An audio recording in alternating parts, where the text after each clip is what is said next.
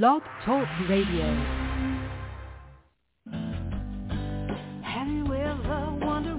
Welcome to Mind Shifters Radio with the Forgiveness Doctor, Dr. Michael Ryce.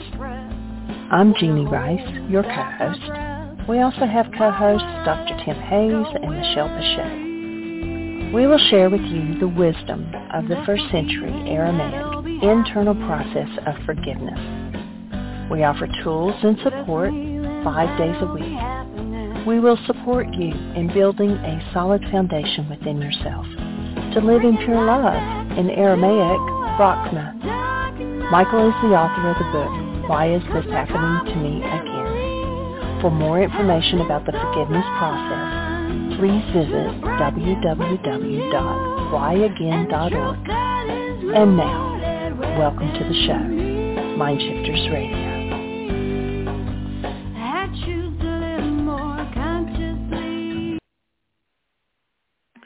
Hello and welcome to Mind Shifters Radio. I'm Tim Hayes. I'm your host for the first hour.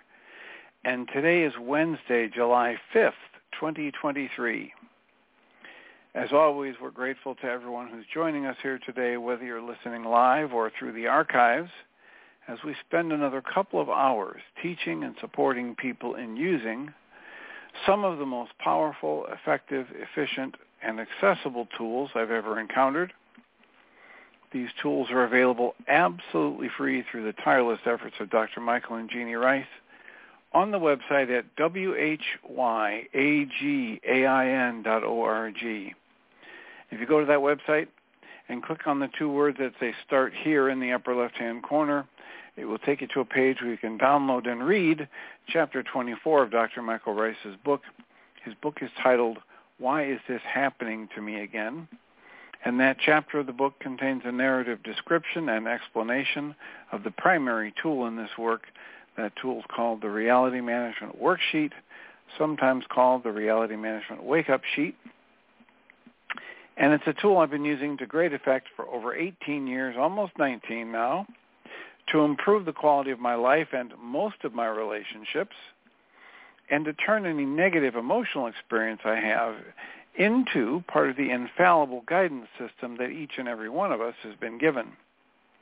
You can also download the actual worksheet process itself. It's a simple PDF file. Click the link, download it, print it off, copy it as often as you'd like, and use it over and over again, absolutely free. You can also go to your App Store and type in the three words Heartland Aramaic Forgiveness and if you choose to do that before you're done typing the word forgiveness, you'll see the glowing heart icon. If you tap on that, it will let you download a completely free and private app that contains the reality management worksheet. It contains an abbreviated version of that worksheet process, and it contains a copy of the Dragon Klingon game, which is a wonderful way to introduce these tools to even younger audiences. We hope that people choose to do all of that soon and often, primarily because it tends to improve the quality of people's lives the more they actively engage these tools in their lives. And secondarily, because it tends to prompt comments, questions, answers, and testimonials. And if you have any of those to share with us, we'd appreciate it if you do so. You can give us a call at 563-999-3581. And or you can send us an email tjh at mindshifters-academy.org, or you can email Jeanie at J-E-A-N-I-E at whyagain.org. That's W-H-Y-A-G-A-I-N dot O-R-G. And if you email us, we will address the comment or question on the air, and then as time allows, send you a notification about what day and time we addressed your missive and you can listen back to the archive for the feedback. We appreciate when anybody does any of that, whether it's a phone call or an email, because it makes it far easier for us to live into our intention with this work. The intention we have with this work is to be a service. So, if you would, let us know how we can be of service to you. We would appreciate it. 563-999-3581. And once you call that number and press 1, we will have a conversation. I'll turn on the microphone and announce you by your area code.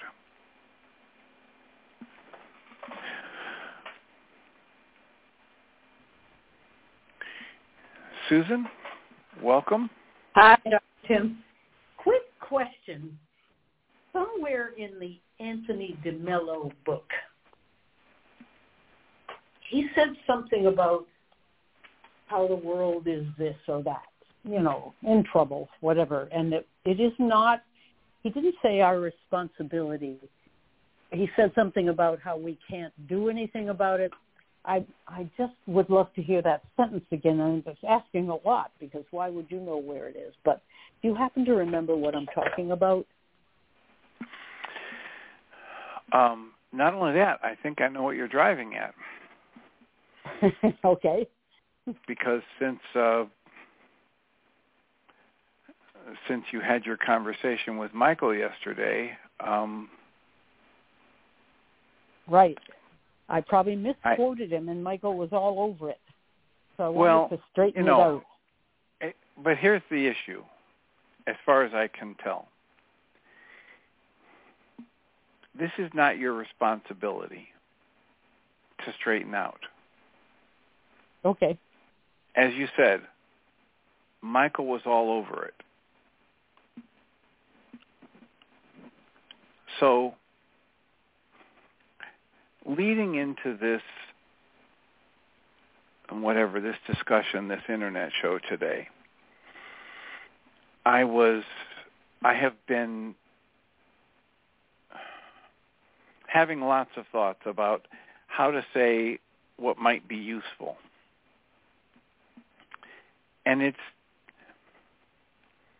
it's the simplest of things and it's all complicated because human beings are involved, right? right. It doesn't need to be difficult and yet we make it difficult. And Michael himself was saying this. He was quoting himself from the book whyagain.org.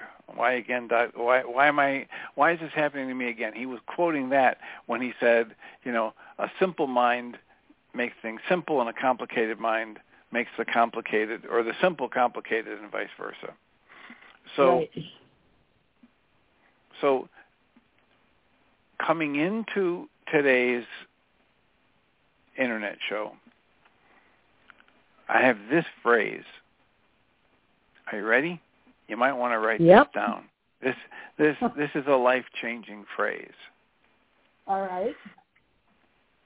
And it goes this way. Yes and dot dot dot. Okay, got it. okay. Well, you know, Michael Ryce. I'm not. Michael Ryce is in the habit of saying, "No, that's a terrible statement." Right. But then, if you listen to what he says following it, he's really saying the same thing with a slightly different phrase and a slightly different focus on the dynamic that he wants to convey, which is essentially the same dynamic that Anthony DeMello and he does the same thing with Michael Singer. Jeanie is reading Michael Singer. And, yeah. and Michael Singer is basically saying, to my eye and ear, exactly the same thing. And then when Jeanie pauses, Michael says, no, that's a terrible thing to say. Here's the truth. right. But you know what? And I feel and it. as a okay. as a listener, as a listener, I think you know, well, our job is not to try and change Michael Singer or Michael Ryce or whatever, but as a listener, I find it is so much more valuable to listen with the filter of yes and. And I've and talked about it before.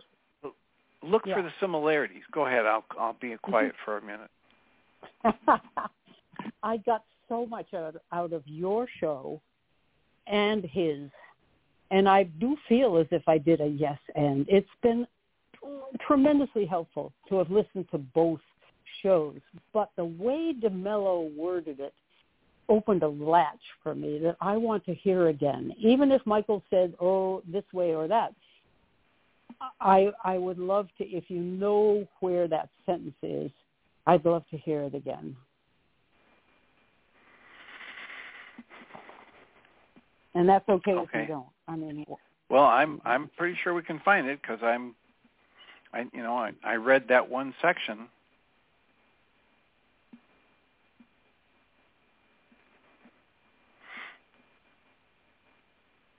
I mean the This- this- combination this- of the two.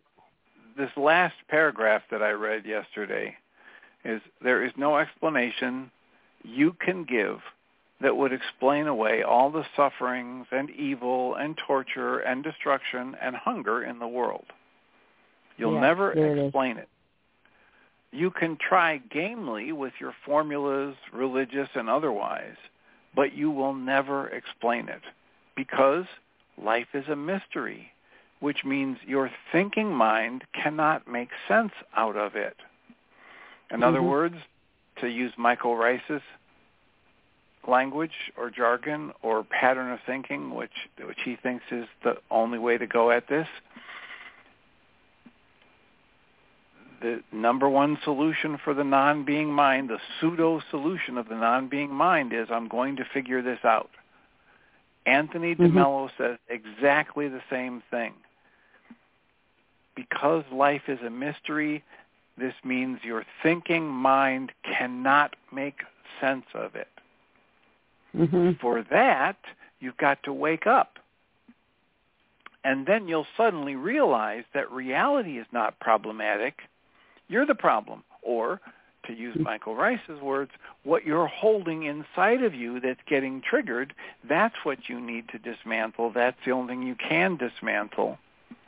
Mhm. And and and so, you know, Anthony DeMello says, wake up, be aware. And Michael Ryce says, take full responsibility for everything in you that's less than love and dismantle the cross-generational patterns that are in you. And it's the same stuff to my eye and ear. So the phrase Mhm. that any of us listening can adapt to really good effect is yes and dot dot dot. Mhm. Yeah. And when when somebody doesn't even hear the source material but then says, "No, that's wrong." They are not saying yes and. They're slamming doors. Even Mhm. though if you listen to what they're saying, following that, you might find something useful. Mhm. Right? And and and so if if the yes and filter helps you listen longer, use it because it it it gives you more grist for the mill, as Ram Dass would say. You know, Michael was Mhm. quoting the Ram Dass story yesterday. You know, Yeah. there there are all kinds of teachers that say essentially the same thing, but they don't use exactly the same words. Yeah. And and look at how much you got out of staying with it yesterday through Michael's half of the show. Right. I did.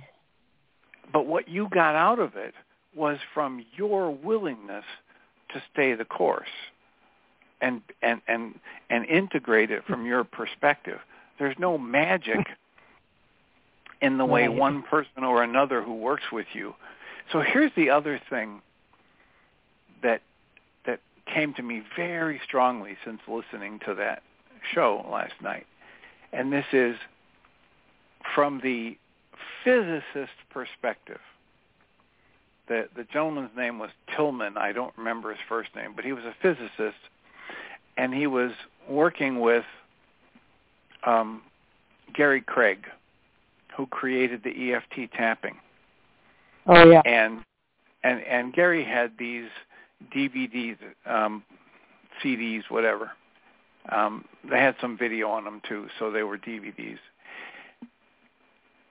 And he had the the basic, and then the advanced, and then another advanced set. And I had purchased all of them, and I watched them. But one of the more striking things that just kept coming back to me after listening to that show with Michael and you yesterday was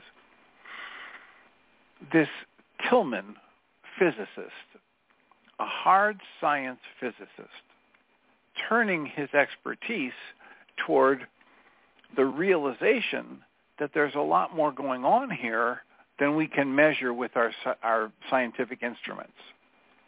Right? Yep. And and one of the things he said was that this thing that we call the vacuum of space, empty space, is not empty. And he said, if you take the end, the, uh, a, a, a part, uh, the volume that would be contained from the end of your thumb, from that knuckle to Mhm. the tip of your thumb, you know, something like one cubic centimeter or whatever. If you took that amount of what they call empty space, he said the energy potential in that area contains more energy than all the mass in the known universe. Holy mackerel. And so that is just a mind-blowing statement, right? But there's math Mm. to back it up. Here's a hard science physicist saying that. And he's not trying to get you to go do the math. He's just using that statement to help us expand our perception to open to the idea that we cannot possibly know all the stuff that we don't know. Okay, so that same guy, they were asking him, is this EFT tapping valid? Right? And he said, look, the criticisms I hear about this most often are that when somebody sits with a client and they steps them and they step them through it and and they they ask them this question or that question or they ask them how does this feel or that feel and tap to release this saying these words or that and then that same person goes to somebody else and the other person who's another expert practitioner says oh i would have had you talk about this aspect or focus more on the feeling or focus more on this emotion etc Mhm. and and the, the complaint from the audience was, so how can you say it's valid when all these different people who would work with this person would say different things and get different results? Mm. And so so here's the hard science physicist that says this. We as individuals are energy fields. And we radiate out our energy and it interacts with the people around us, whether we like to acknowledge it or not, whether we're consciously aware of it or not. So two people come together and they have this higher self that's tapped into this flow of what Einstein would call the intuitive mind, right? Creativity, the unconscious from Jung, etc. And Tim Hayes has his access to that through his history and his willingness to be open in the moment. And whoever Tim Hayes is working with has their access to that from their traumas and their history and what they're willing to be open to in the moment. So these two people come together and they're interacting and it's not just at the conscious logical level. So you put Tim Hayes with somebody and he listens to their problem, I want help with this or relieving this symptom or whatever.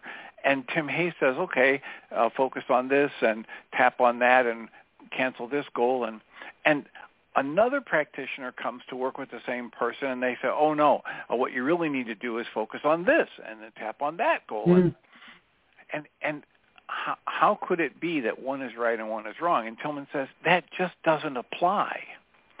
What you're Mm. getting is the synergy between these two people. And you could Mhm. have five different practitioners working with or giving you feedback on the same person and and they might get benefit from each of those five aspects because their intuitive energy and their energy field and their openness is interacting with the client or the the, the practitioners in blending in a way you just can't predict with the conscious logical mind. It reminds me of of the the psych prof we had in in my graduate program, and he was a young, relatively young. He was in his 40s, early 40s, and um, and he he had been trained in the psychoanalytic field, and so um, he was hit this portion of the course where he was talking about dream interpretation. And so what he did was he had three other people from three other orientations analyze one of his dreams. He mm-hmm. had his dream analyzed by a psychoanalytic person. He asked a Gestalt person and an Adlerian person and a Jungian person all to analyze the same dream. It was all typed up by him and sent to these people. And then these people showed up in the class to give their interpretation. And every interpretation made sense. Mm. And the person who had the dream said, I can see value in this presentation. I can see value in that presentation. I can see value in this interpretation. I can see value in that interpretation. It's not a, a right or wrong deal. It's a yes and situation. And so much of this stuff we're talking about can be, I believe, can be viewed to your benefit if you put on the filter yes and.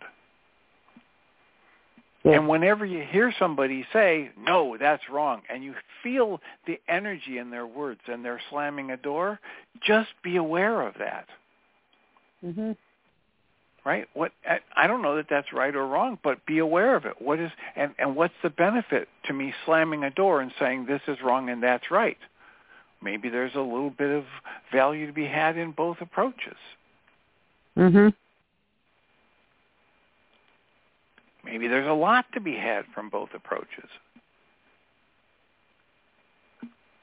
This other thing that, that came to me to talk about after listening to that show yesterday was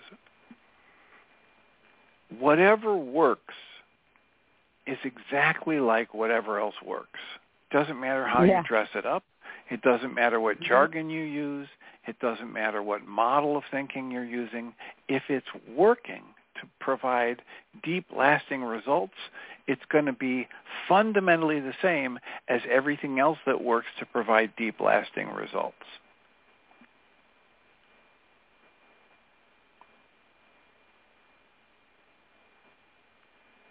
So that that would be my feedback from what you know, and, and I don't know that there's any benefit for you having Anthony DeMello's book or having me read it again and you transcribe the words and then going to Michael and saying, "Here, Michael, here's." I don't see the benefit. If no, Michael that wants my his intent. view, that wasn't okay. my intent. There was something that was very healing about hearing how DeMello put it. And it didn't affect me at all that Michael disagreed because I think they're both right. It's just the wording it's it's you know it was just his particular it, way of saying it. Right, right, and it's the, essentially the same message. Just like when yeah. when Michael is is is picking apart the readings from um, Michael Singer, and yeah. and and Michael wants to say, you know, you're programming your mind the wrong way when you're not, and because you're not using um, pure, completely accurate, what Michael Ryce would call regulatory speech, and yet the mm-hmm. essence of the message is the same. Michael mm-hmm. Singer is saying, you know, if I hold on to this or push that away with my mind energy, that's what's creating the turbulence or the upset or the samskaras within me. Mm-hmm. It's not yeah. it's not the flow of life itself that's causing the upset within me. And and when Michael Ryce hears those words from Michael Singer or from you know, Anthony DeMello through Susan Bingham, Michael Ryce um, bristles and shuts down and clamps down and, and, and jumps on a word or a phrase. If he could soften and breathe, if you as the listener can soften and breathe and think through the filter, yes, and, I think what you'll find is Guy Finley is saying the same thing as Michael Singer is saying the same thing as Dr. Michael Ryce is saying the same thing, as Byron Katie, and the list goes on. Mm. Is saying the same thing as Tara Brach and Gangaji and etc.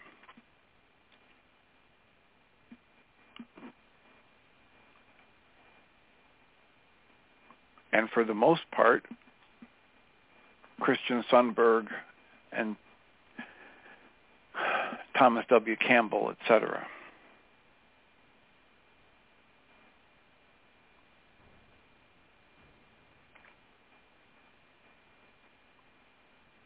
So the idea is all of these things are happening in this flow of life, but the impact on me is what's important because mm-hmm. the flow of life is going to interact with, stir up, you know, it's going to be the active force that hits the passive force in me, and, and using the Guy Finley terminology, and then all of a sudden, here's this sense of myself and this impulse to react a certain way that didn't even exist a minute ago or a yeah. moment ago. And now all of a sudden, whew, here's this flood of energy and identification and tension and righteous indignation or rage or shame or guilt. And that dynamic that's producing that within me is what I need to focus on and release, cancel, shebag, breathe through, right. allow, accept, embrace, trust, etc.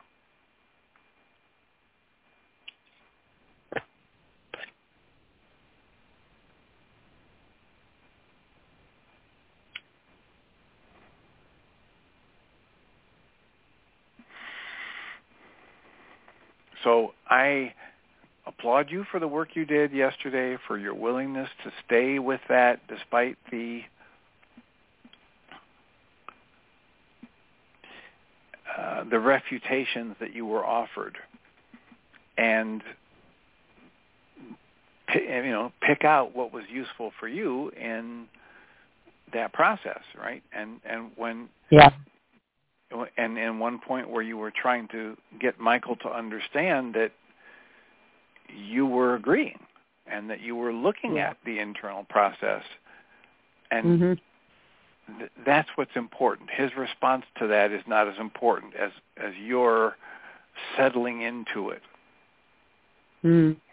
yeah i understand that he's try- he's got this radio show and he's trying to present his work and if there's an opportunity like a little springboard to make one of the points that he teaches, I understand why why he'll jump in, but sometimes I feel as if I'm an unwitting guinea pig, unintended guinea pig, um, because I haven't finished my sentence or something.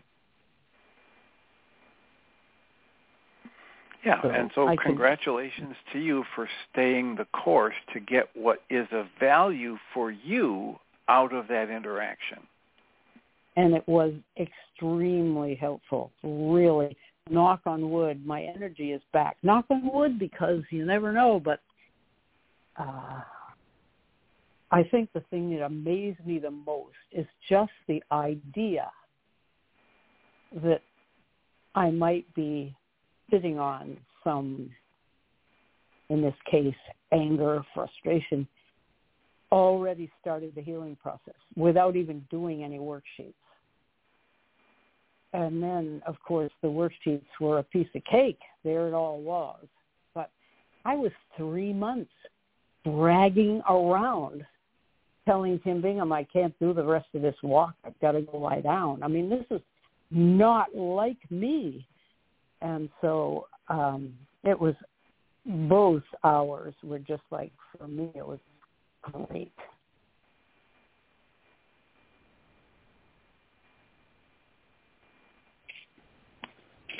Well, oh, one of the well, one of the critical things from you know your interaction with Michael yesterday was that you were willing to come right out and say, and th- this you know to me this speaks of the deep honesty that's required for any of us to really make fundamental shift and change.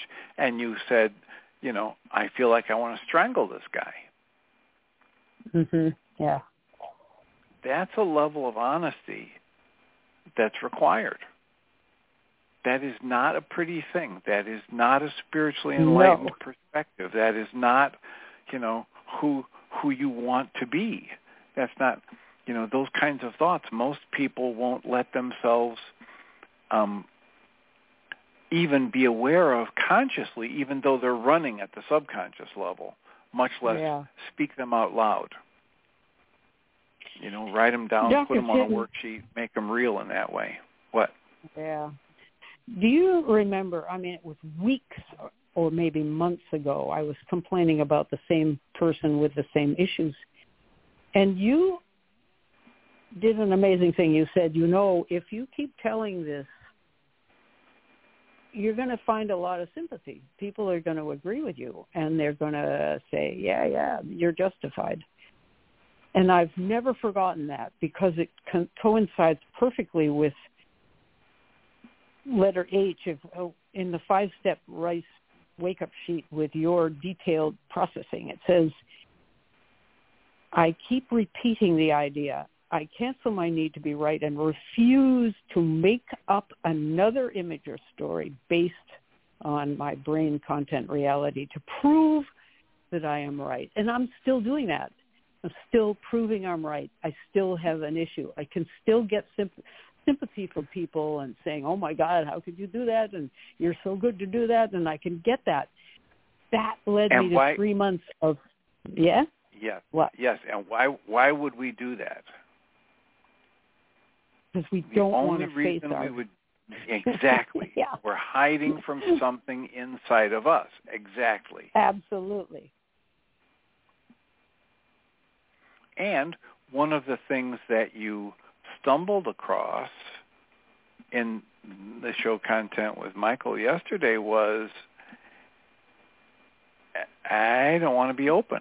I don't want to face honestly the turbulence, the pain, the fear, the sadness, the fear of getting damaged or hurt that's inside me. Mm-hmm. Michael used the term vulnerable and vulnerability. And of course, when I talk about this, I like to say openness because Yeah. the vulnerability implies that you could be hurt. And the core of these teachings is that the I, who you are, can't be hurt. Oh, that's a great point. That's true. That's true. And so- that's really and so good. it, so it really isn't stepping into vulnerability. It is stepping into openness. You know, And- I needed the word vulnerability to to get there. I mean, you're right. I can see that now that I am holding a belief that I am vulnerable. And I'm holding it right up until now when you say another word that would be better is openness. I needed vulnerability to as a stepping stone, but it isn't a healthy word. It isn't a true word.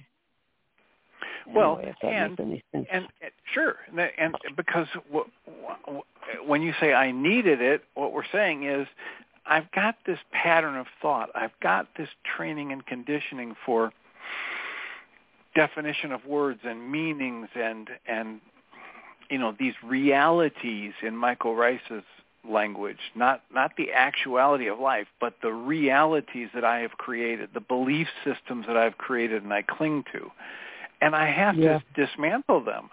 And so, Mhm. you know, when you say I needed the word vulnerability, it was so you could start to see what is it that you've been attributing to that word. And and so then that if you dismantle that because you see it as false, then what's underneath it? Well, the actuality is, and at another level, I've experienced that who I am, my true nature, is the same as it was when I was five years old and 15 and 25 and 35, et cetera. But my body sure hasn't been. My education level hasn't stayed the same. My life experiences haven't been the same. So all of that stuff, my body, my education, my life experiences, that's not who I am. The essence Mhm. of who I am can't be hurt. Oh, so the word vulnerable doesn't apply to my essence. The word Mhm. vulnerable applies to who I think I am and all of my thoughts about myself and my need, in quotes, my need, close quotes, to present a certain image. Right? But then you step out of that need when you get basically fundamentally honest like on the internet show or in talking to somebody else when you're doing your work and you say, I want to strangle this person mm-hmm. who is so weak, who is so without resources, who is such who is in such a physically vulnerable state. Mm-hmm. Right. Because there the word vulnerable can apply because physically I can I can take injury. Mm-hmm. Right. In, in terms of the physical body, it is possible for it to be injured or to cease functioning. Yeah. But at that ultimate level of who I am, the word vulnerable doesn't apply. Openness can apply. Will I be wide open with the truth of my thoughts, the truth of my experience, the truth of my emotions? Will I understand that that is not my essence and that these things that have happened to me do not define me?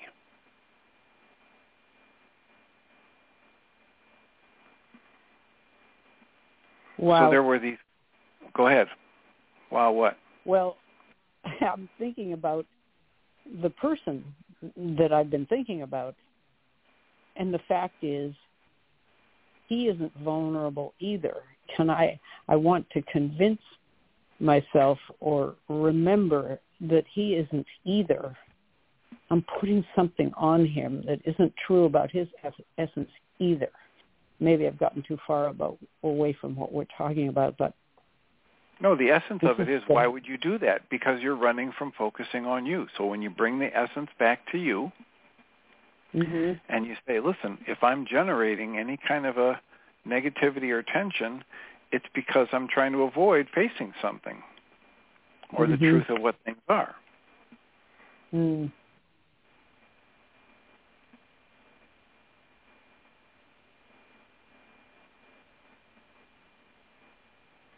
So here's this summary of these four points that I was reading about yesterday with Anthony DeMello. He says, put this program into action a thousand times. Step one, identify the negative feelings in you. Step 2 mm-hmm. understand that they are in you, not in the world, not in external reality. Number three, do not see them as an essential part of, quote, I, close quotes. Because these things come and go. The essence of you does not. And step four, understand that when you change, everything changes. What you look mm-hmm. at changes. When you change, what is looking? Mm. That's an element of trust right there to actually allow do the 30 steps and understand and believe that when I change, everything will change. Because it's got to. yeah. Well.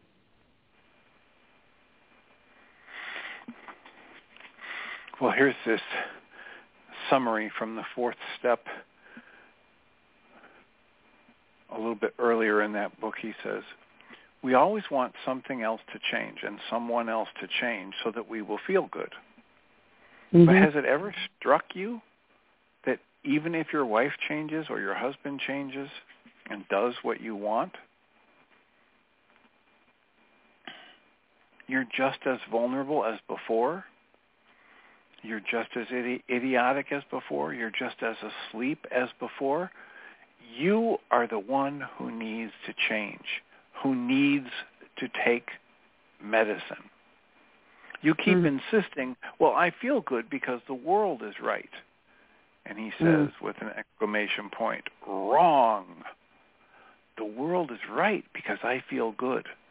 That's what all the mystics are saying. The upset is within me. How many times did Michael Ryce interrupt you and step on your words yesterday to say, this person is not frustrated because of that. This person is not anxious because of that. You are not because of this. Right? The only reason you feel this anxiety is because you have the thoughts that generate anxiety inside of you. Mhm.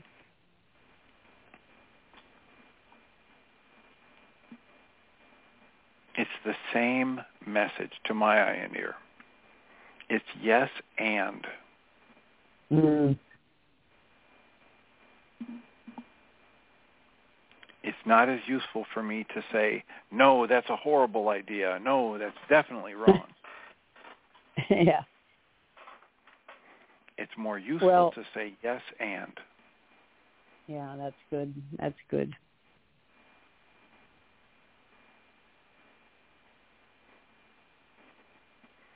And the story with the crocodile, you remember that story with the rabbit and the crocodile and the boy and the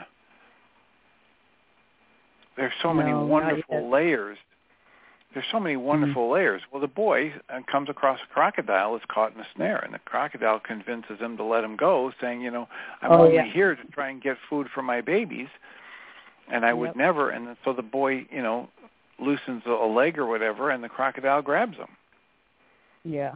And and the crocodile says, "Hey, this is just the nature of life. Blah blah blah. All this bad stuff's going to happen." And then he says, "You know, you, you want to ask somebody else? Ask the bird, ask the squirrel, ask the rabbit, etc." Until finally, you know, it's it's like any other parable. There are layers and layers of Yeah. learning you can take from this, because. Mm-hmm. You know, it reminds me of, of the story of the person who's walking along the beach and there are thousands, if not hundreds, if not thousands of starfish that have been washed up on the beach. Mm. And the little boy is going by and picking them up one at a time and throwing them back out into the water. And an adult comes by and says, "What are you doing?" And the little boy says, "I'm I'm saving these starfish." And he says, "Oh, come on! What you're doing isn't going to make any difference. There's hundreds of them here." And the little boy says, "It makes a difference to this one," and he flings it back in the water. yeah. Love it. That's that's the same story that I get out of this crocodile business with the hare and the and the boy and Mm. so you know it's in this moment can I choose to extend love in this moment can I act from my true nature? Can I can I do what the ancient Aramaic definition of faith is? Acting from the rooted center of your being. So how do you act from the rooted center of your being? You've got to first get in touch with the rooted center of your being. Bring your conscious awareness to your true nature as love and then let the truth of life and the truth of your your true nature generate your action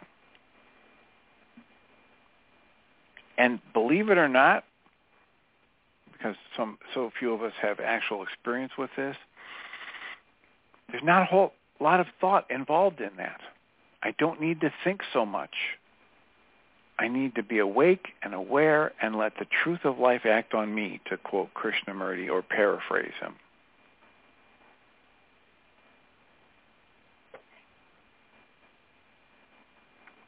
Get in touch with your true nature. Get calm, get centered, get grounded, get rooted in the truth of life. Way of Mastery says the truth that is true always, that you remain as your Creator created you to be.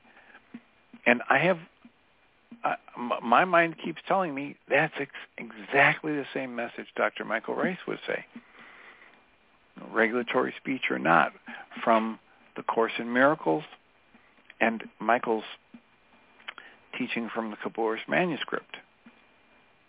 Mm. So breathe and soften and try the yes and filter just to see how well it works for you. My hunch is it'll work better than the oh no that's horrible oh no that's wrong Believe me, I didn't. I didn't take it that way. I really just.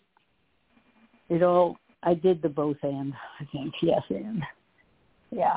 yeah i yeah i think you did and that's how you got so much out of that work yesterday You know, there's one thing that Golas says, and it's just the way he says it. But he says something like, if you think you're good, just remember that you're equally bad. He says it in a much better way.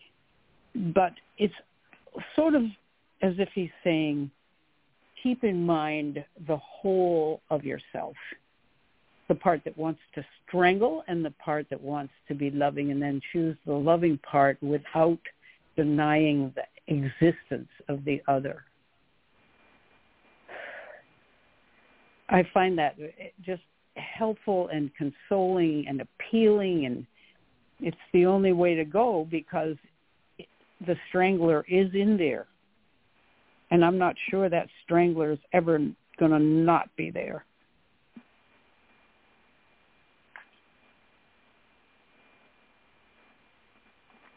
Well, it, it, what gets resonated for me when you say that is the idea of noticing your judgment and releasing it or canceling it. Whether you're judging something as good or something as bad, it still takes you out of the flow of life to judge and label. I don't think I'm doing that. I'm just saying I'm aware. No, I'm I'm I'm, I'm I'm I'm saying that you're not doing that, but that's what this this quote or this talk you're citing from Golas brings to my mind when he says, when you think you're good, remember the other is there too. You're not yeah. just one thing. And if I judge right. myself as good, it's like I'm taking a Polaroid picture of this action scene and saying, look, here's what happened. But this whole scene right. is unfolding for, you know, half an hour or 20 minutes or your whole life, and you take a Polaroid of it, that's not the thing. But when you judge yourself as right or as bad, as good, or whatever, it's like taking a Polaroid and saying, "Here, this is this is the person." It's not the yeah. person. It's it's a right. momentary picture of this dynamic flow. Right. That's true.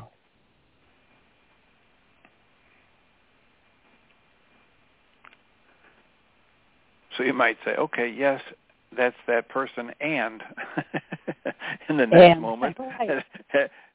yes, and in the next moment, they may not be feeling so generous and loving. Right. And their only good um, course of action to, to move to be more loving and generous and compassionate is to acknowledge that, that tension or upset or judgment or anger and work to dismantle the roots of it. But mm-hmm. I can't work to dismantle the roots of something that I'm denying even exists. Right. It's quite a relief to allow the full spectrum and not have to be rid of it.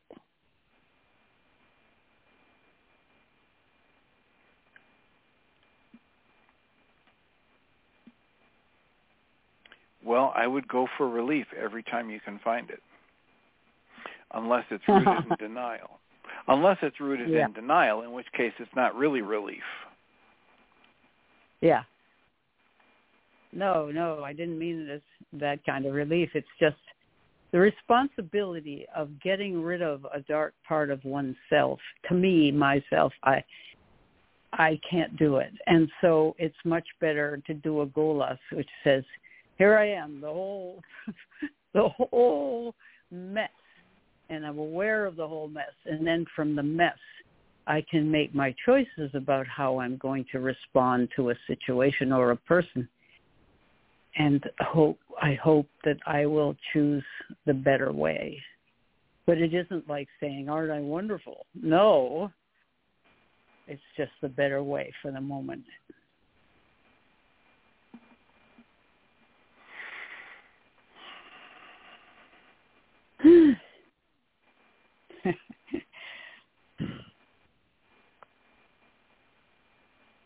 You're a good egg, Dr. Tim.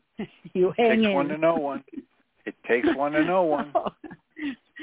no, it's all uh, Michael Ryce would say. It's all smoke and mirrors. this whole this whole thing we were just reading. There's a portion from the Anthony DeMello book that I have highlighted that says, and this, this is like right out of Michael Ryce and Guy Finley, and it says, we see people and things not as they are, but as we are. Absolutely. That is why when two people look at something or someone, you get two different reactions. We see things and people not as they are, but as we are. So you look at me or anybody else and you say, you're a good egg. What that means is you can see resonance to that part of you. Mhm. It's like the story from Guy Finley where the person has all the problems when they get to the new kingdom and they go complaining to the minister and the minister says, "Hey, are you looking out your window in the right way?" And the person says, "What do you mean?" And the minister says, "Like I told you when I brought you to this kingdom and gave you the tour of your house. In this kingdom, in order to see anything accurately, truthfully, you must first see yourself in whatever you're looking at." Mm. Yeah. And that's exactly the same message from the Anthony DeMello reading I was doing yesterday where he says, you've got to be listening to yourself when you think you're listening to someone else. Because if you're not, remember the example he gave of the the recording that he took to the the class he did where everybody was giving him feedback and they said so why did you ask this question he says i didn't ask a question remember that Oh yeah, yeah.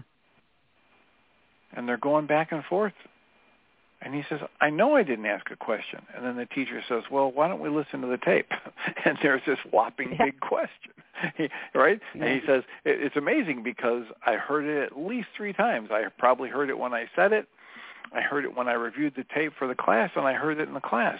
But it never got in that I was asking a question. I wasn't listening to myself. I wasn't Mhm. tuned into my emotional internal state, which, of course, Mhm. is a huge, huge contributor to every perception I create. It's all an inside job.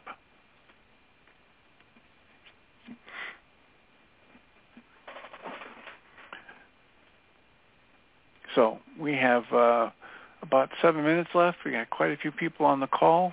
Anybody want to put up a hand and give a comment or a question or clarification or answer?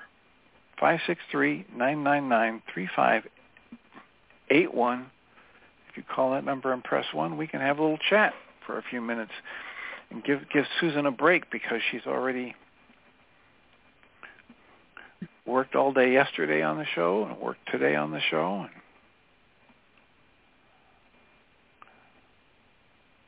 last night in the support group,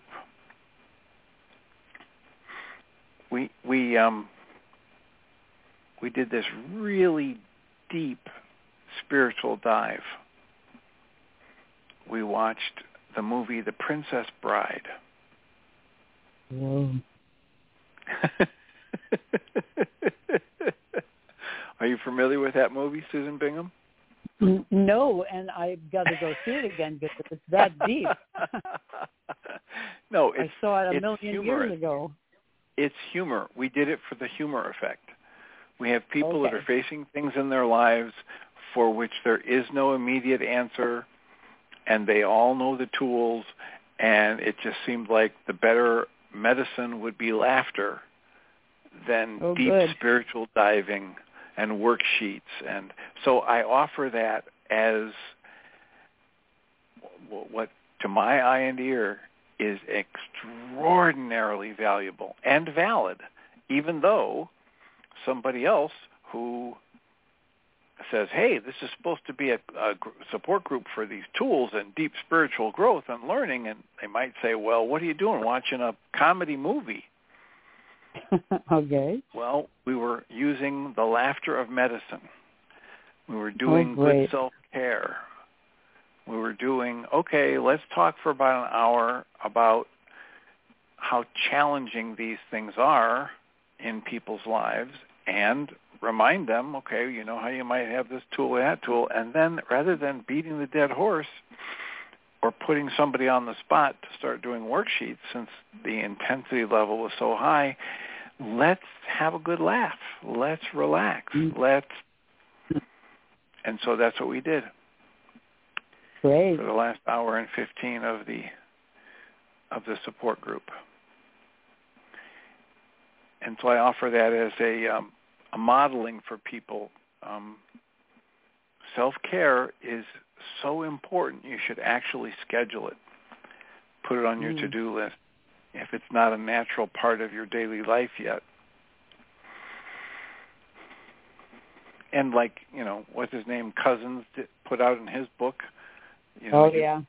it's it's good it's good medicine to laugh, Right.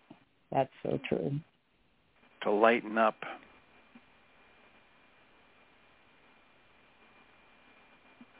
So, any closing comments from you? No, that was that was good. I did do a pile of worksheets, and I'm going to report to Michael in the next hour. Um, it it really became very obvious very fast where this was all heading.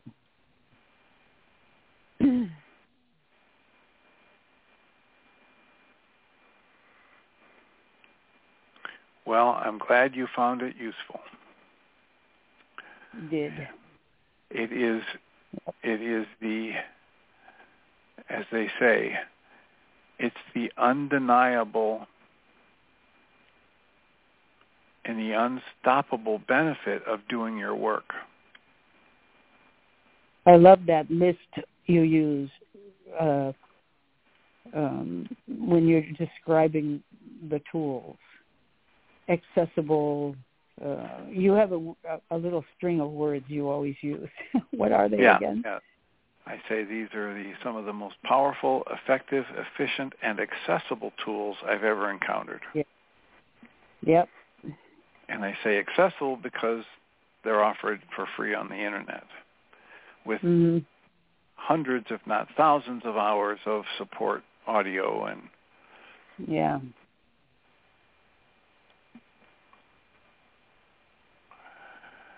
And uh, the the the benefit to this, you know, to to seeing these things clearly is that while it's real pain in the butt from the Western mind perspective that no one can heal me, cure me, or rescue me, the flip side is the huge blessing that no one can stop me from seeing my true nature, letting go of what doesn't serve me, Yeah. welcoming healing and integration, etc. And that's what you've been stepping into. So congratulations. Thanks.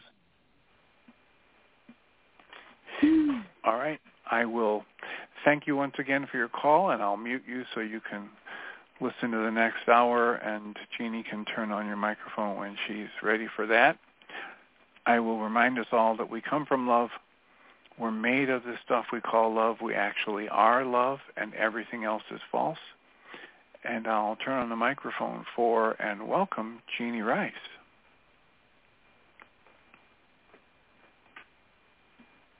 Welcome, Jeanie. Hey, thank you, Dr. Tim. I appreciate it. You're welcome and deserving. Have a wonderful show. Thank you. So welcome everybody to the second hour of Mind Shifters Radio. And today is Wednesday, July the 5th, 2023.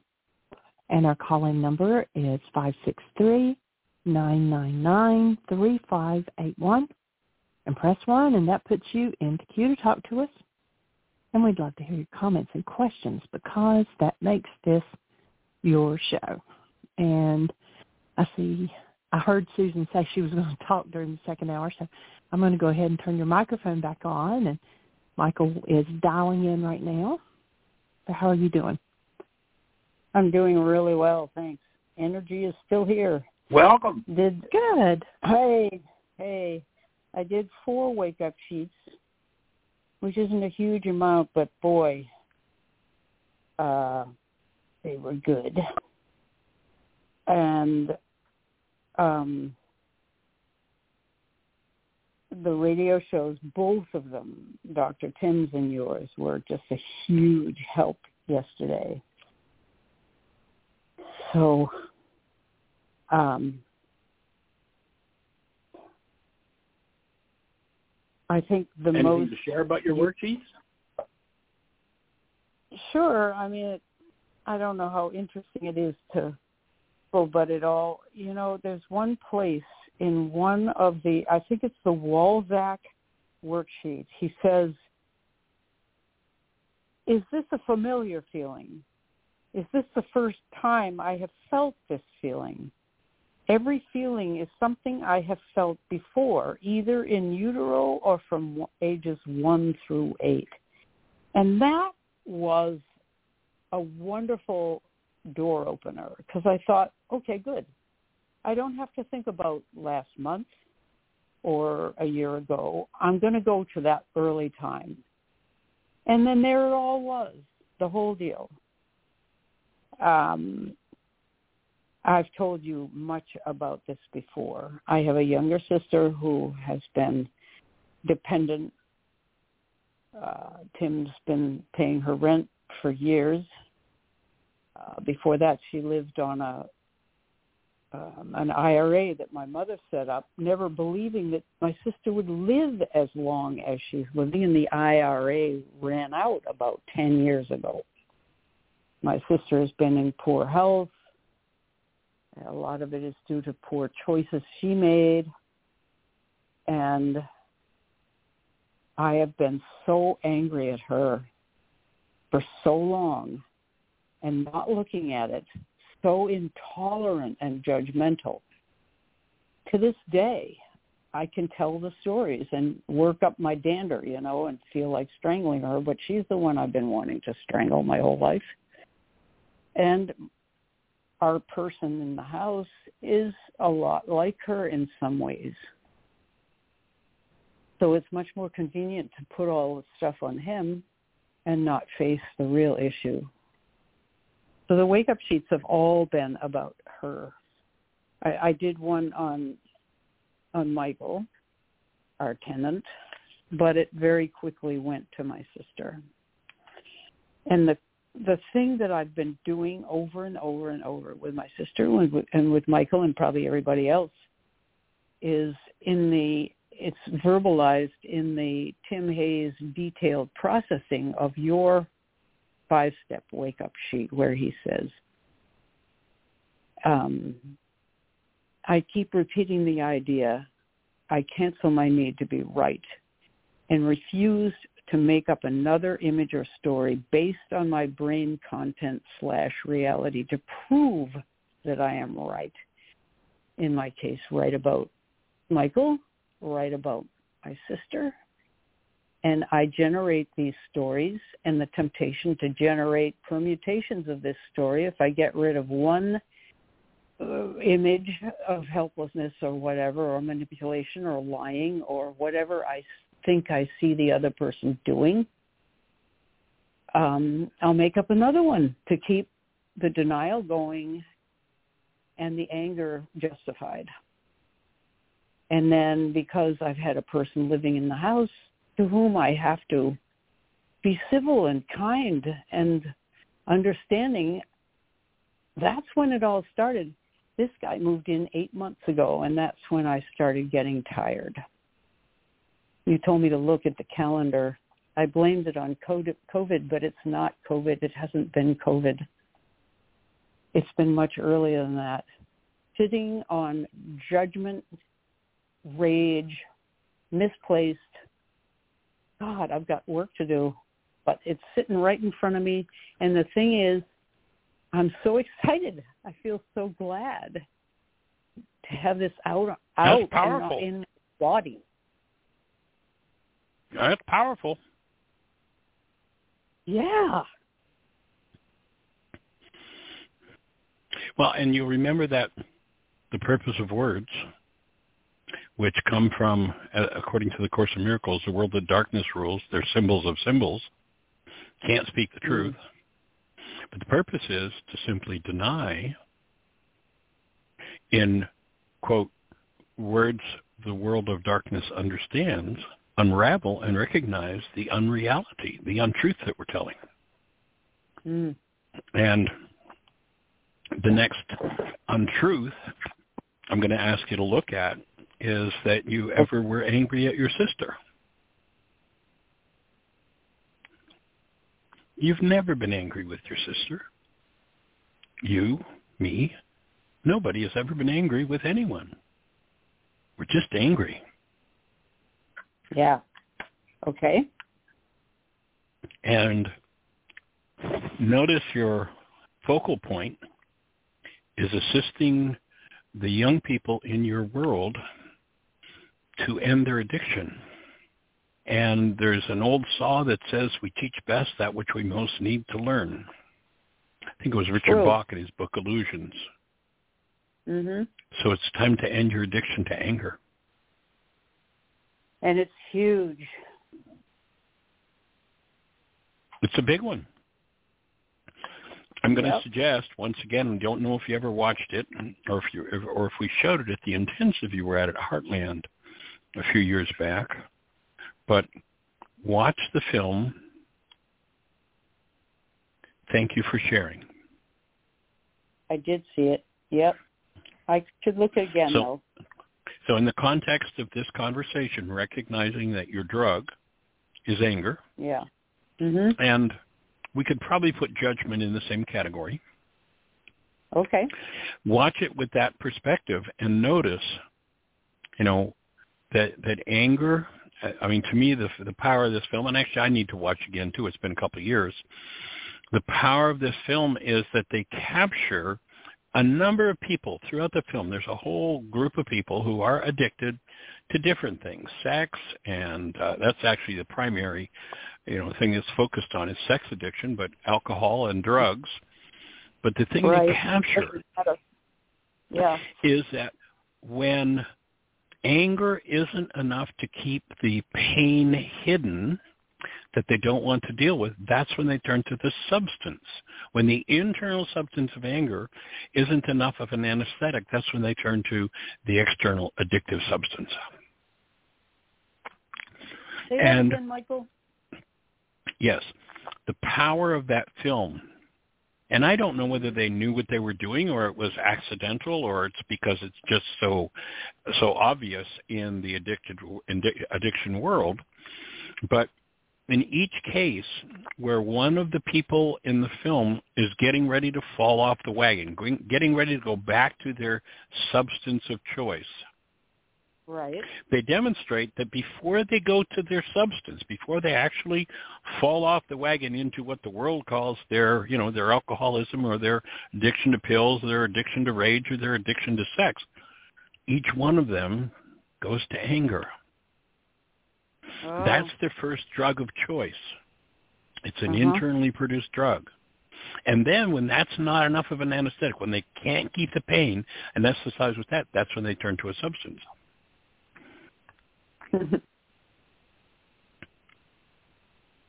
So when you start, you know, as your um, your grandson shared with you, I know that I have to follow a routine in order not to turn to my addictive substance again. I know that I can't use ever again, and Yeah. therefore I'm going to keep up the routines that I need in order to maintain my sobriety. Yeah. My offering is that's your challenge in regard to anger. You've got to stop being a user. Yeah. And you've got to devise yourself a program. And you might ask your grandson to support you in designing a program that will empower you to give up that addiction. How would he do that? He'll share with you what his sponsor shared with him and how you do it. Okay. he did it with alcohol and you know notice that the day of the wedding when there was so much going on you said you shared this with us yesterday you said to him well why don't you just let it go for a day and he's like i can't do that i know that to stay sober i have to keep up my program and so by acknowledging that it, I, I can see it opening a huge space for him on a new level to share with him that you've discovered that you have an addiction that you've been using. Maybe Yeah. you've even at times turned it on him. I don't know. Maybe Thank God. you know. Has that ever happened with Jacob? No, it hasn't. Good. Awesome. Anyway, he's gone through and designed a program with the help of a sponsor. And so I would suspect that asking your grandson to sponsor you, to support you in creating a program that will keep you free would be very powerful for him. And it would Wow. be very powerful for your whole family system.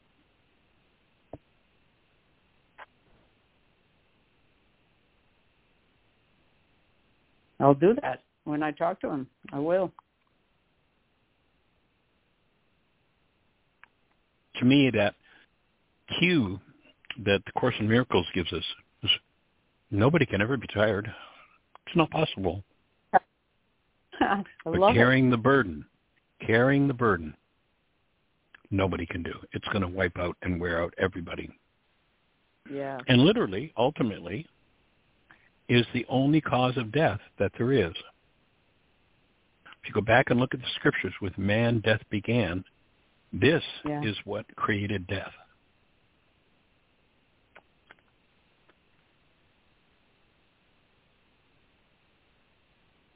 So when we can look at it at that level, a whole new level of healing happens.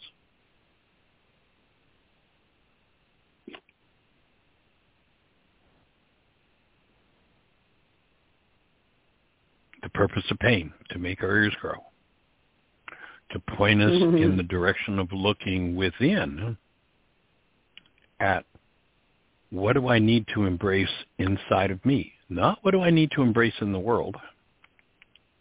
When I'm able to embrace what the world triggers in me that I've hidden from myself, I'm going to just naturally be the presence of love in the world.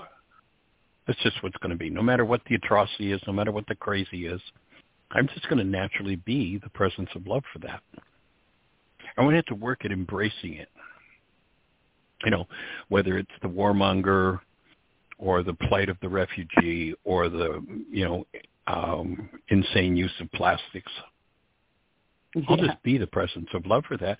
And out of that space of love, I'll know exactly the corrective action take to take to bring healing to that in the world. But until I've embraced what's in me that I've dissociated from, that becomes my guide. I, I substitute that via a projected construct called perception that separates me from the actual world that the Creator created for us. People, once they get past the age of four or five, never visit the Creator's world, never visit the world of actuality. They're totally, completely locked into the world of perception. And you remember that lesson from the Course. What is the world? The world is false perception. It will remain no longer than the thought that gave it birth is cherished. When you no longer have use for anger, you'll touch into the thought underneath it. When you heal the thought underneath it, then you'll, having embraced that underlying energy, you'll simply be vitalized physiologically, mentally, emotionally, and spiritually by the simple fact that the Creator put the breath of life in you. And that's what life is, is the movement of love through our cells. What moves in me that I need to embrace to return to that. So I'm excited for you. I'm excited for your family system. I'm excited that you've shared this with us so that everybody who's listening or will ever listen, in fact, I'm going to talk with Jeanie and we'll probably put yesterday's show together with this conversation and make it one of the special shows because it's so powerful, so right on track. So thank you for your willingness. Thanks for the guidance. It was a huge help. Yeah. Honored, honored deeply to have the opportunity, and in deep gratitude to Yeshua for creating the process that brings such awakening to us into the world. I feel as if what's going to be needed now is acute vigilance because my habit of making up another story to justify my position is just huge. I'm really good at it.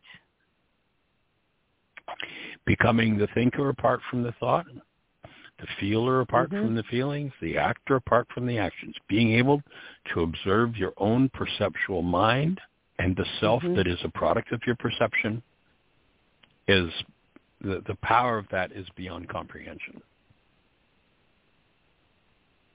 And denial would include thinking that I'm no longer that person that can do that.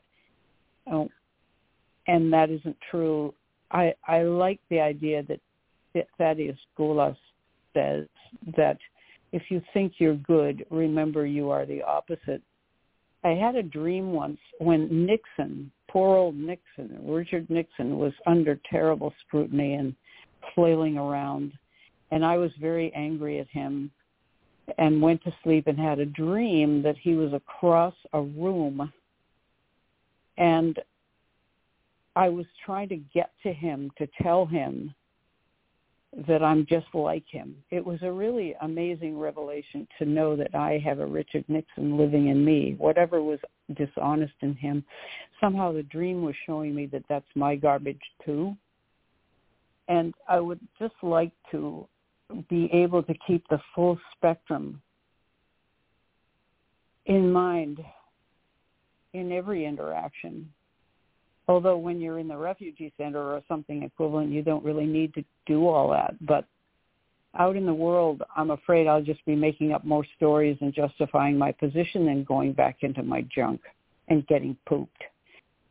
Don't want to go there again. So you're getting ready to go there again? Hmm. Good acknowledgement for yourself. Okay, I stand corrected. What do you want to do? I want I mean, be really focused. detailed. Yeah. What do I want to do? Write a vision statement. Write a vision statement. Remember, without okay. vision, my people perish. Write a vision statement for what exactly in detail that's going to look like. All right.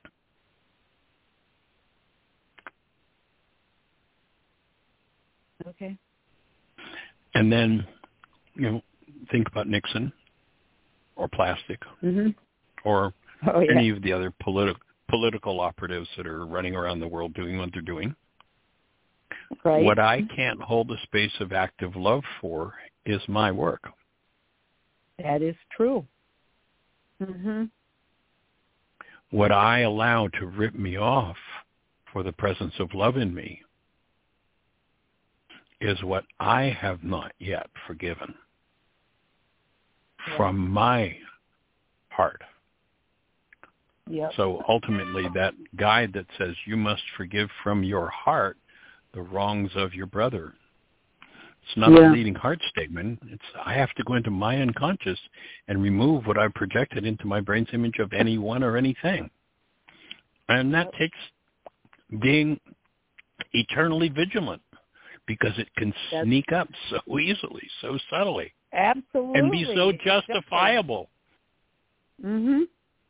After all, isn't everybody upset about this? Yeah. Because nobody's ever been upset about anything. There's just upset in them. And when they give it up, then the presence of love that brings healing to the circumstance.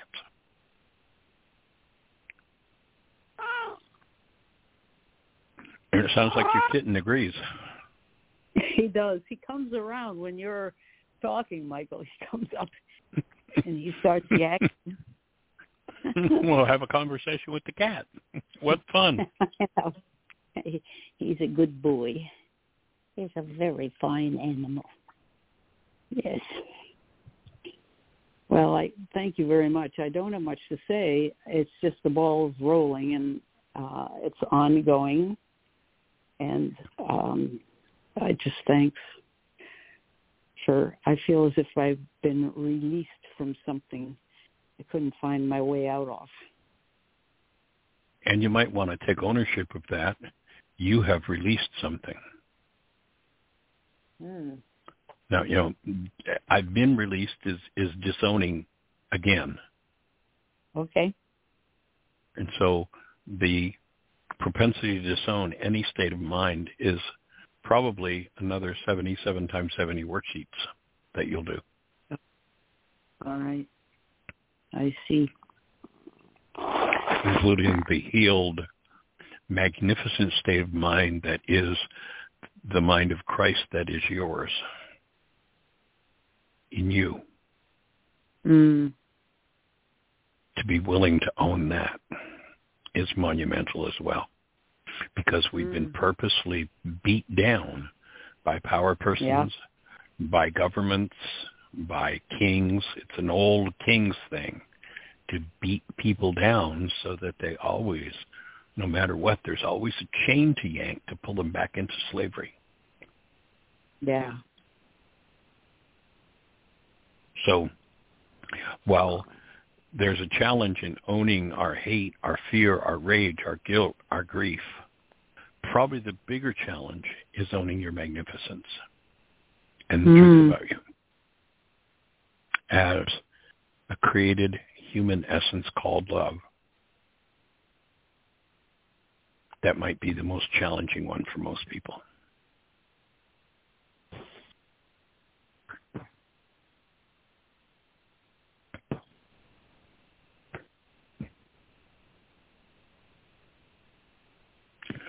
So we're here to join with you and share with you in doing that next level of work. Mm-hmm. And enjoying the aliveness that goes with it. Mm-hmm. And knowing that you can do that all the way up into and through all of eternity.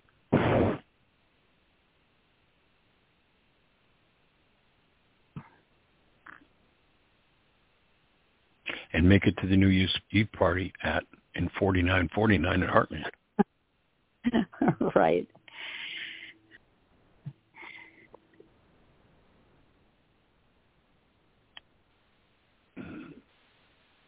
So breathing with you, young lady. Thanks, Michael. You are more than welcome and deserving, as Dr. Tim would say. Yes, he does. Cool. Well, any other thoughts? Not at the moment, thanks.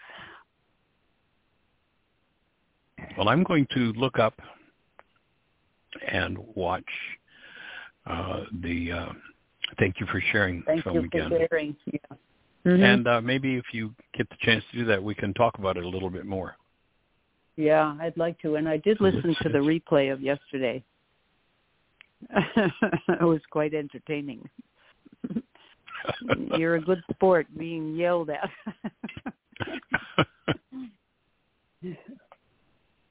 Go for it. Yeah. And there, let me just put in. It's thanks for sharing, and I put a link to the um, the movie uh, in the notes oh, for today. There is another movie called Thank You for Sharing, but this one's oh, thanks thank for you, sharing. okay, thank you, sweetie. Good going. Thank you for Thank for that out. Is it a freebie on on YouTube? Any chance or? Um, no, uh, what I put in there was the I, uh, IMDb title. Um, right. Let me look here. Thanks for sharing.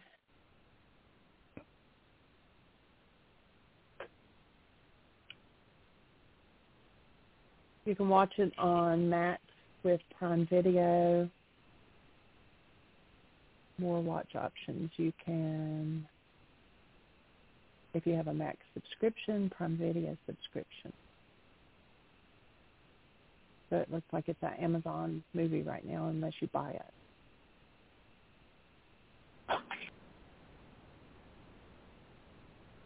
Well, it's also it's also on. Uh, you can buy it or rent it on uh, YouTube as well. Hmm. So it's three. It's uh, three ninety nine for high definition Oh, big deal. rental. So awesome. Well, nice work, young lady. That's just fabulous. Thank you so much, Michael. All right, we appreciate you. Have a blessed one. Thanks. You too. All righty, it's in the plan. Well, Miss Jeanie, we're almost halfway through the show already. Do we have anybody else Yeah, on the phone we- queue with a hand up or anything happening in the chat room? No, Yinka's with me in the chat room. Uh, there are no other hands up. If somebody presses one, you're first in line. Otherwise, unless Michael, you've got something else, I will start reading in the next chapter. Let's go for it. And hi to Yinka. Okay, so Glad you're with us. Yeah. So we are reading out of Michael Singer's The Untethered Soul, and we're all the way to chapter 12. And it's titled Taking Down the Walls. At some point in your growth, it starts to become quieter, and this happens quite naturally as you take a deeper seat within yourself.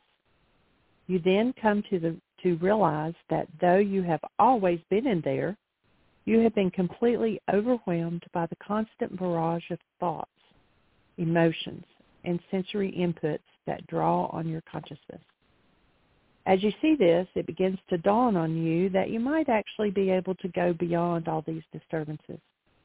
The more you sit in the seat of witness, consciousness, the more you realize that since you are completely independent of what you are watching, there must be a way to break free of the magical hold that psyche has on your awareness. There must be a way out. The inner breakthrough to complete freedom is traditionally depicted by the overused and generally misunderstood term enlightenment. The problem is that our views of enlightenment are either based upon our personal experiences or upon our limited conceptual understanding. Since most people have never had experiences in this realm, the state of enlightenment, enlightenment is either scoffed at completely or viewed as the ultimate mystical state accessible to almost no one. It's safe to say that the only thing most people know for sure about enlightenment is that they are not there. However, with the understanding that thoughts, emotions, and sensory objects are simply passing before your consciousness, it becomes reasonable to question whether your sense of awareness need be limited to this experience. What if consciousness were to remove its focus from your personal set of thoughts, your personal set of emotions, and your limited sensory input? Would you become untethered from the bonds of the personal self and be set free to explore beyond? And how exactly did consciousness become bound to the personal self to begin with? The problem with even attempting to consider these questions is that they call for a discussion of what exists beyond the confines of the mind. Obviously, there, that discussion is very difficult to have from within the mental structure we are so accustomed to using. For this reason, we will begin exploring the untethered state through the use of an allegory, much like Plato used dialogue to tell his allegory of the cave in 360 BC. We will use a short story to tell our allegory of a very special house. Imagine you found yourself in the midst of an open field where the sun was always shining. It was a beautiful place of green, great light and great openness. It was so beautiful that you decided you wanted to live there, the land. And right in the middle of the enormous field, you began personally designing and building the house of your dreams. You put down a solid foundation because you wanted the house to be very strong and to last a long time. You built the house out of concrete blocks so that you wouldn't have any problems with decaying or leaking. Make the house ecologically sound, you decided to put in very few windows and build a roof with lots of overhang. After you put in the windows and the house was complete, you realized that a lot of heat still came in. So in, you installed high-quality protective shutters that not only reflected sunlight and heat back to the outside, but also could be locked down for security purposes. It was a very large house that could store enough supplies to allow for complete self-sufficiency. You even built separate quarters for a quiet acquaintance who would keep the house clean and leave you to be in solitude. And solitude it would be because your romantic quest included a commitment to no phones, radios, televisions, or internet connections. Your house was finally finished and you were very excited to be living out there. You loved the openness of the fields and all the light and the beauty of nature. But most of all, you were enamored with the house. You had put your heart and soul into every aspect of the design. And it showed. It was truly you. In fact, over time, between your infatuation with the house and your growing discomfort with all the strange sights and sounds outside, you started spending more time indoors. Then that you realized that with the shutters and the doors fully locked down, the house actually began to feel like a fortress. And this was just fine with you. Being a city person, it was pretty scary living so far out in touch, so far out of touch in total isolation. But you were committed to making it your own, making it on your own. So you gradually became accustomed to living safely within the confines of your house. You happily went about your business of reading and writing as you had always longed to do. It was actually quite comfortable in there since it was fully climate controlled and you had been wise enough to install a modern full spectrum lighting system. Ironically, you found your house so comfortable, enjoyable, and safe, you stopped thinking about the outside altogether. After all, the inside was familiar, predictable, and within the realm of your control. The outside was unknown, unpredictable, and completely out of your control.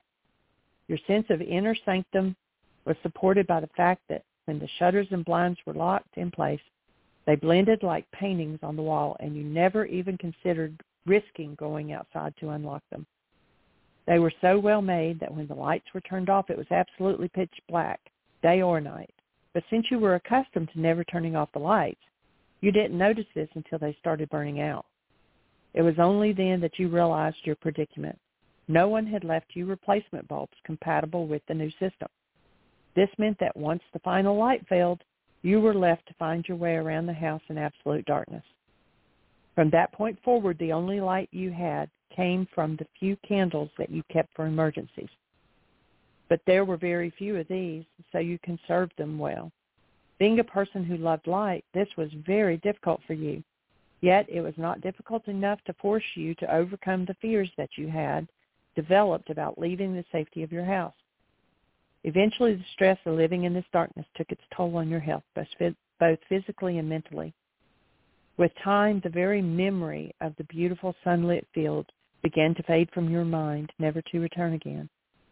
You became very concerned about being, about keeping the house lit. The only light you knew about was the light that you created in the darkness with your precious candles. It became pretty lonely in there. You were cut off from everything, and the only comfort you felt was the sense of protection your house afforded you. You were no longer aware of exactly what you were afraid of.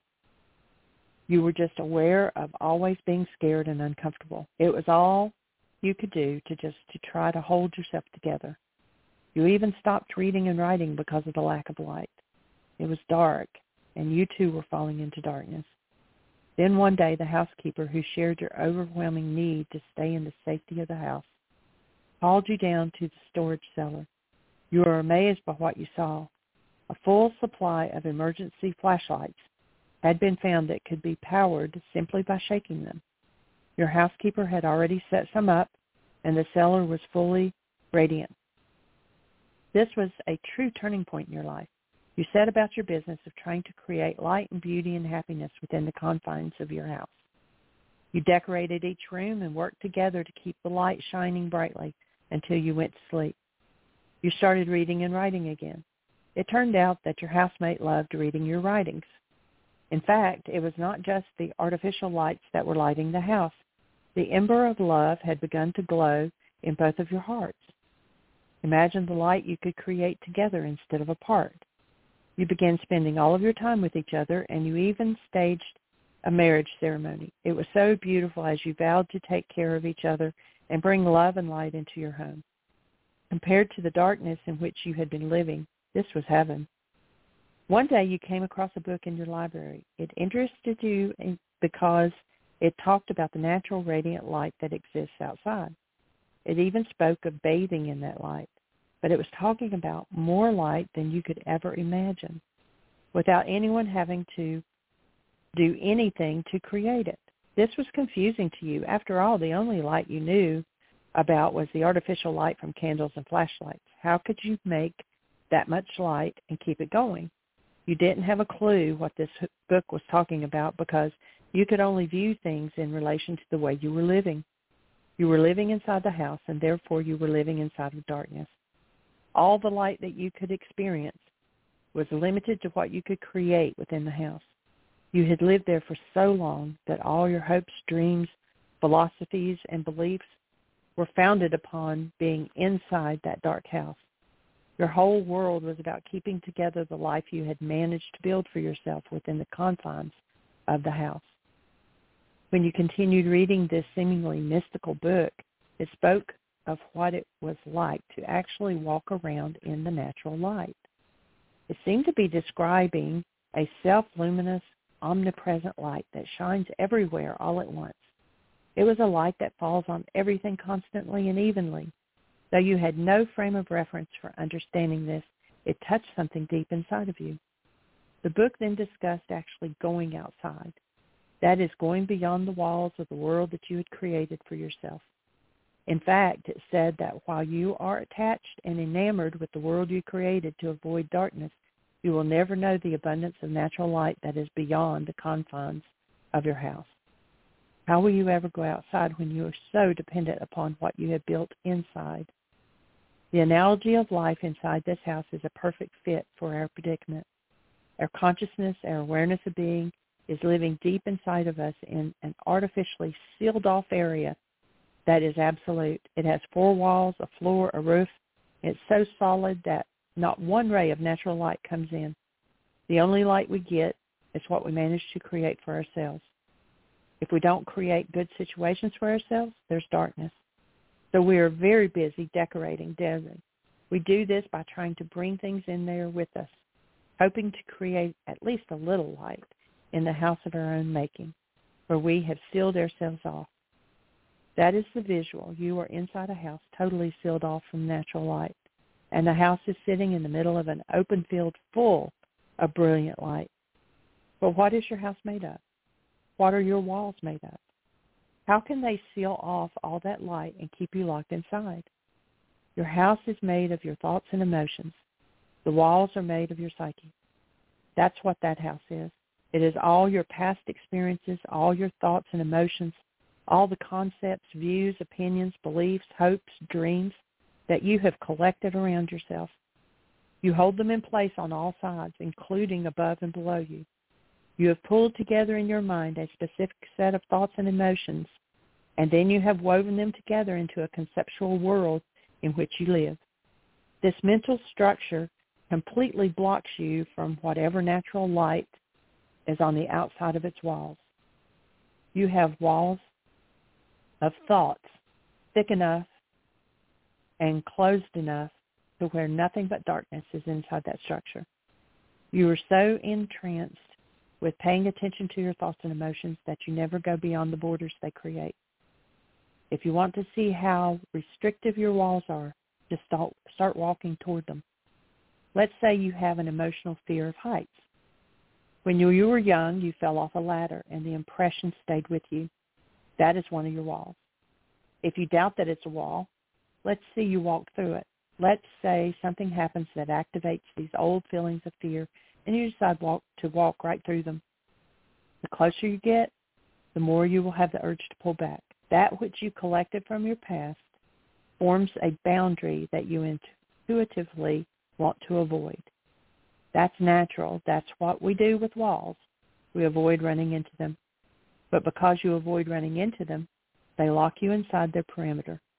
They become your prison because they are the boundaries of your awareness because you are not willing to approach them. You cannot see what is beyond them. and I can stop there or I can keep reading.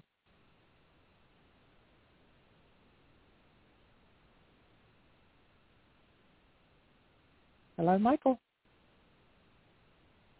Have my mute button on. It's a, it's a good analogy. Why don't we go ahead and, and finish it off? Okay. So when you approach Unless we have the somebody in the phone queue with a hand up. Oh, nobody has a hand up, Let's go for it. and I've only got pages anyway. So when you approach the barrier area of your thoughts and emotions, it feels like going into an abyss. You don't want to go near that place, but you can go there, and if you want to get out, you will go there. Eventually, you will realize that darkness is not what's really there. What is really there are the walls that are blocking the infinite light. When you're looking for light, that is a crucial distinction. If you see a wall and it's protecting you from unending darkness, you will not want to go there.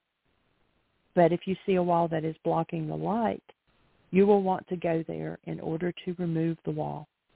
It is often said that you must go through the darkest night in order to get to the infinite light.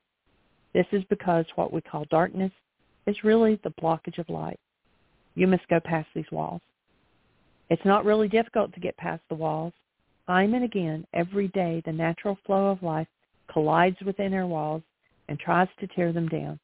But time and again, we defend them. You must realize that when you defend yourself, you are really defending the walls.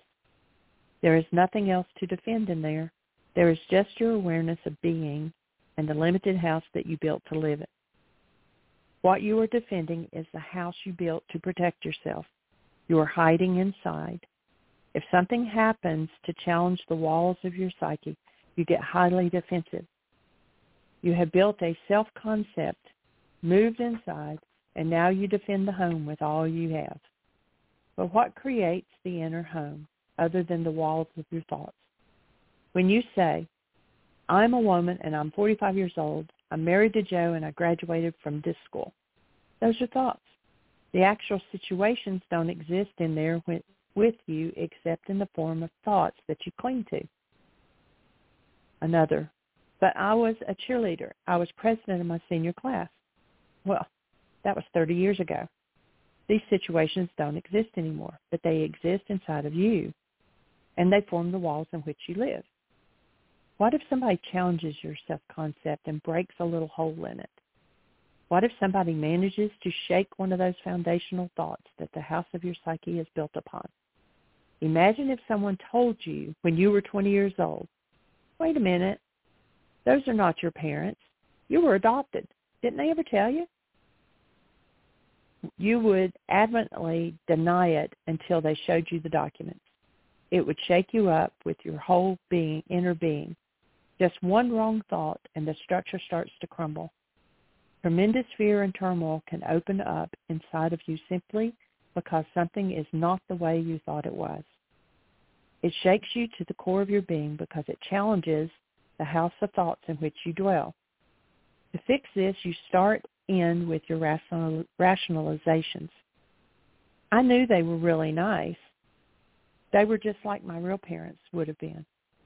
Imagine them adopting someone like me and bringing me up just like their own.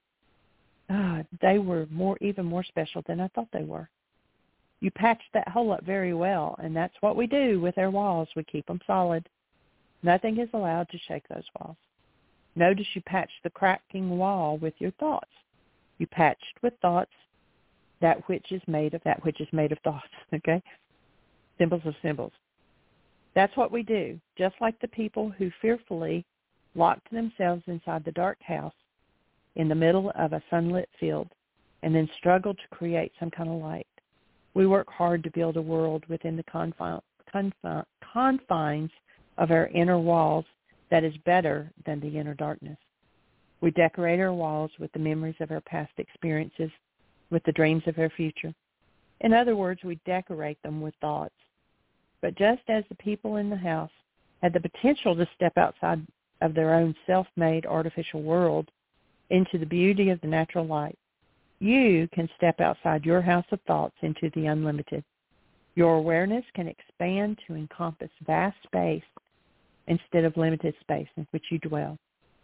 Then, when you look back at it, at that little house you built, you'll wonder why you were ever in there. That is your journey out. True freedom is very close. It's just on the other side of your walls.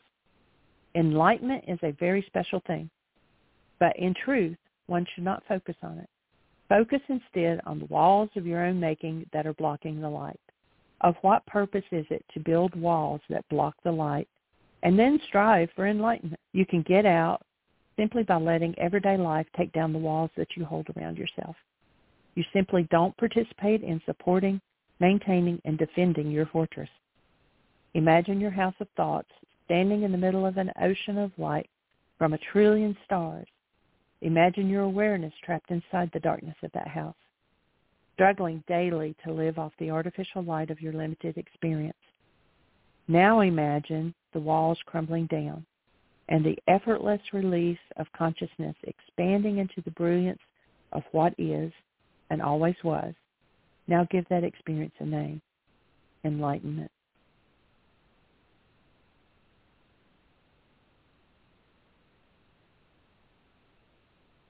Sweet. Good analogy, good way to look at it. It so that so parallels the lesson in the Course in Miracles, what is the world?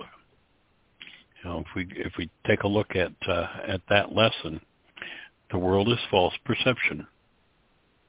Walls. It is born of error. It has not left its source. It will remain no longer than the thought that gave it birth is cherished. When the thought of separation has been changed to one of true forgiveness, the world will be seen in quite another light one which leads to truth, where all the world must disappear and its errors vanish. Now its source is gone, and its effects are gone too. So the the course uses the word world in two different ways. It uses it uses the word to represent the actuality. I wish when they had edited the course that they had used a capital W for the world that the creator created and then a lowercase w for the world that's going on, the one that he's using the analogy for, that happens in our minds. So whatever the, the walls are that we build with our thoughts, you know, from the terrible experiences or from the power person messages, whatever it is, literally it becomes the confines in which we live.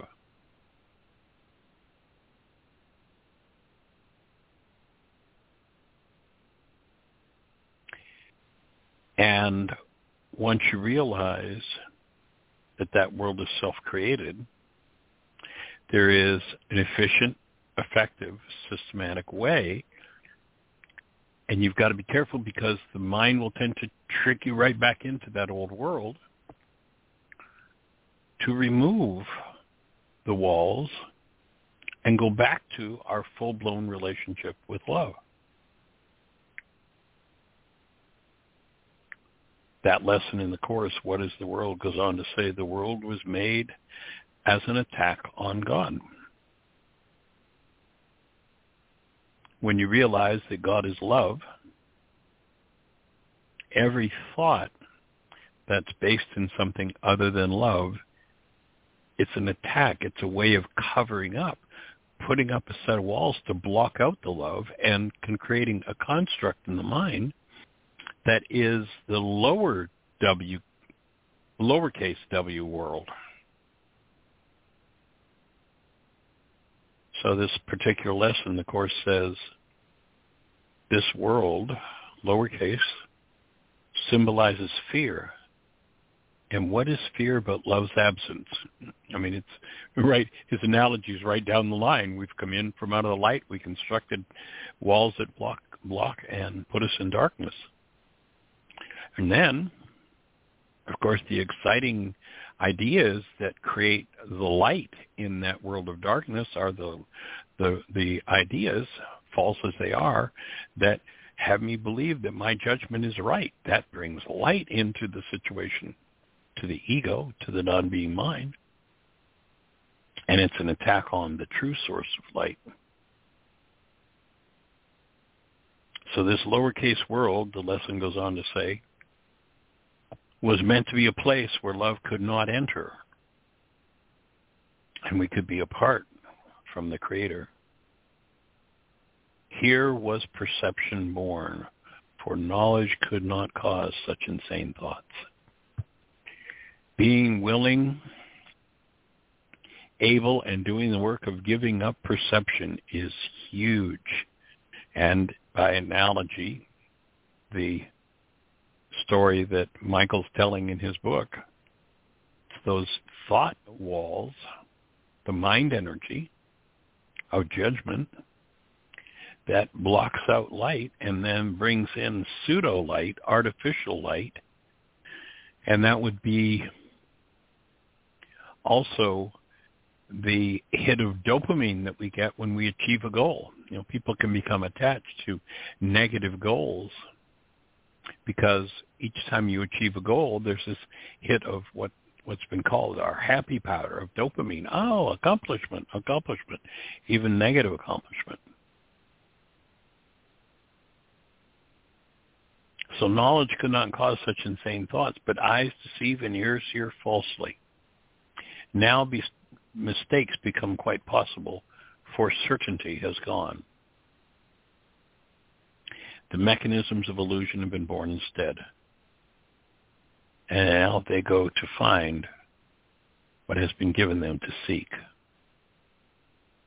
Their aim is to fulfill the purpose the world was made to witness and make real.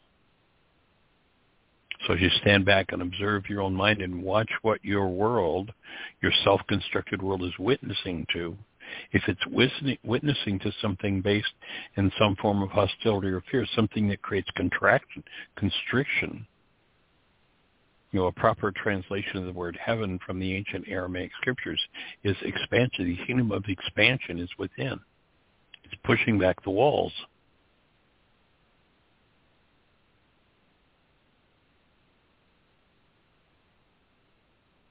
So this whole lowercase w world was made to witness and make something real. What was it made to witness? That our thoughts are real. That our thoughts based in hostility or fear can do something. So the lesson goes on to say, they see in its illusions, it being the lowercase w world, but a solid base where truth exists, upheld apart from lies. Yet everything they report is but illusion which is kept apart from truth.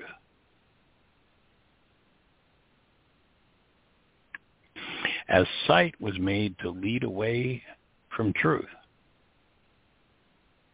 it can be redirected Sounds become the call for love, and all perception can be given a new purpose.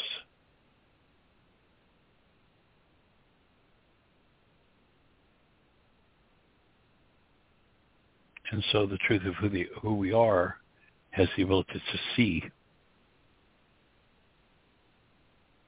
Follow the light shown by that mind.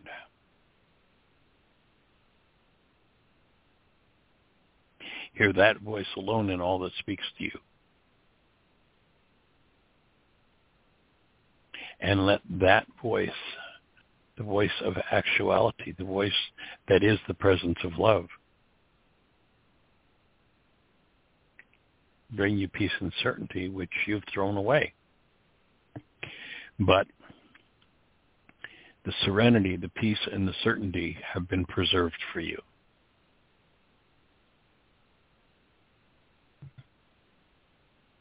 The lesson goes on to say, let us not, pardon, yeah, let us not rest content until the world has joined our changed perception. Let us not be satisfied until forgiveness has been made complete. Let us not attempt to change our function. So this process of forgiveness redeems us from this world of false perception.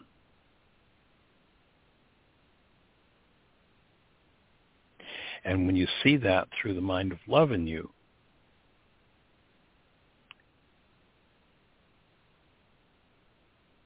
then we can be restored to the truth of who we are.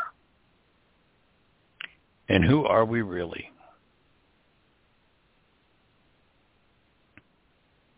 We literally are made of that light, of that stuff called love. But if we tell ourselves a story long enough, that something outside of us is the cause of the walls we have built, then we can come to believe that our self-limiting experiences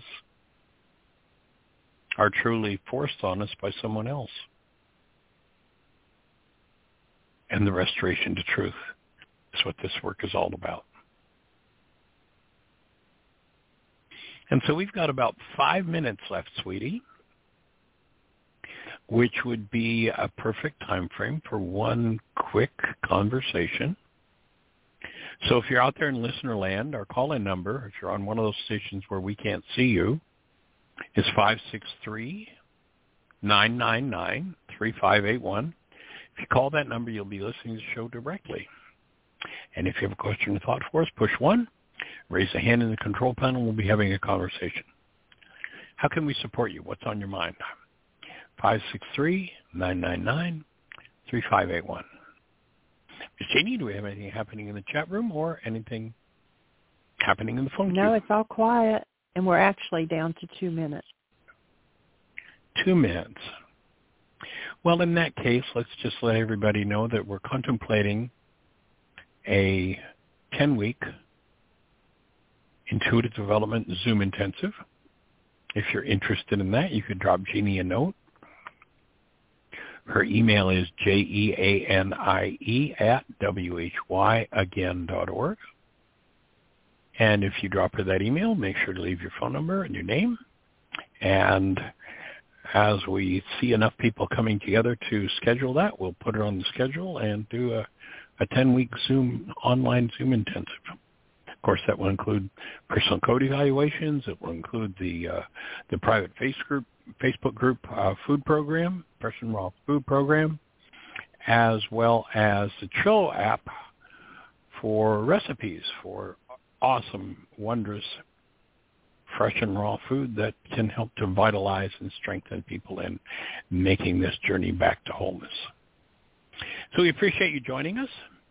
We hold the space for you to have the best year yet of your eternal life. Again, Miss Susan, thank you for your willingness to be so vulnerable and to uh, provide a light. Everybody have the best year yet of your eternal life. It's an awesome gift to give the world. Blessings. Take care. Bye-bye.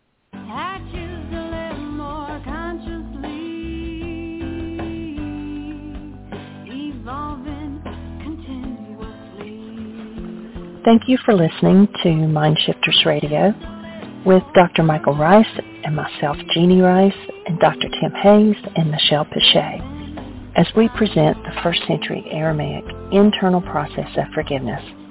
We are here for two hours every Monday through Friday from 12 noon to 2 o'clock Eastern Time on Mindshifters Radio.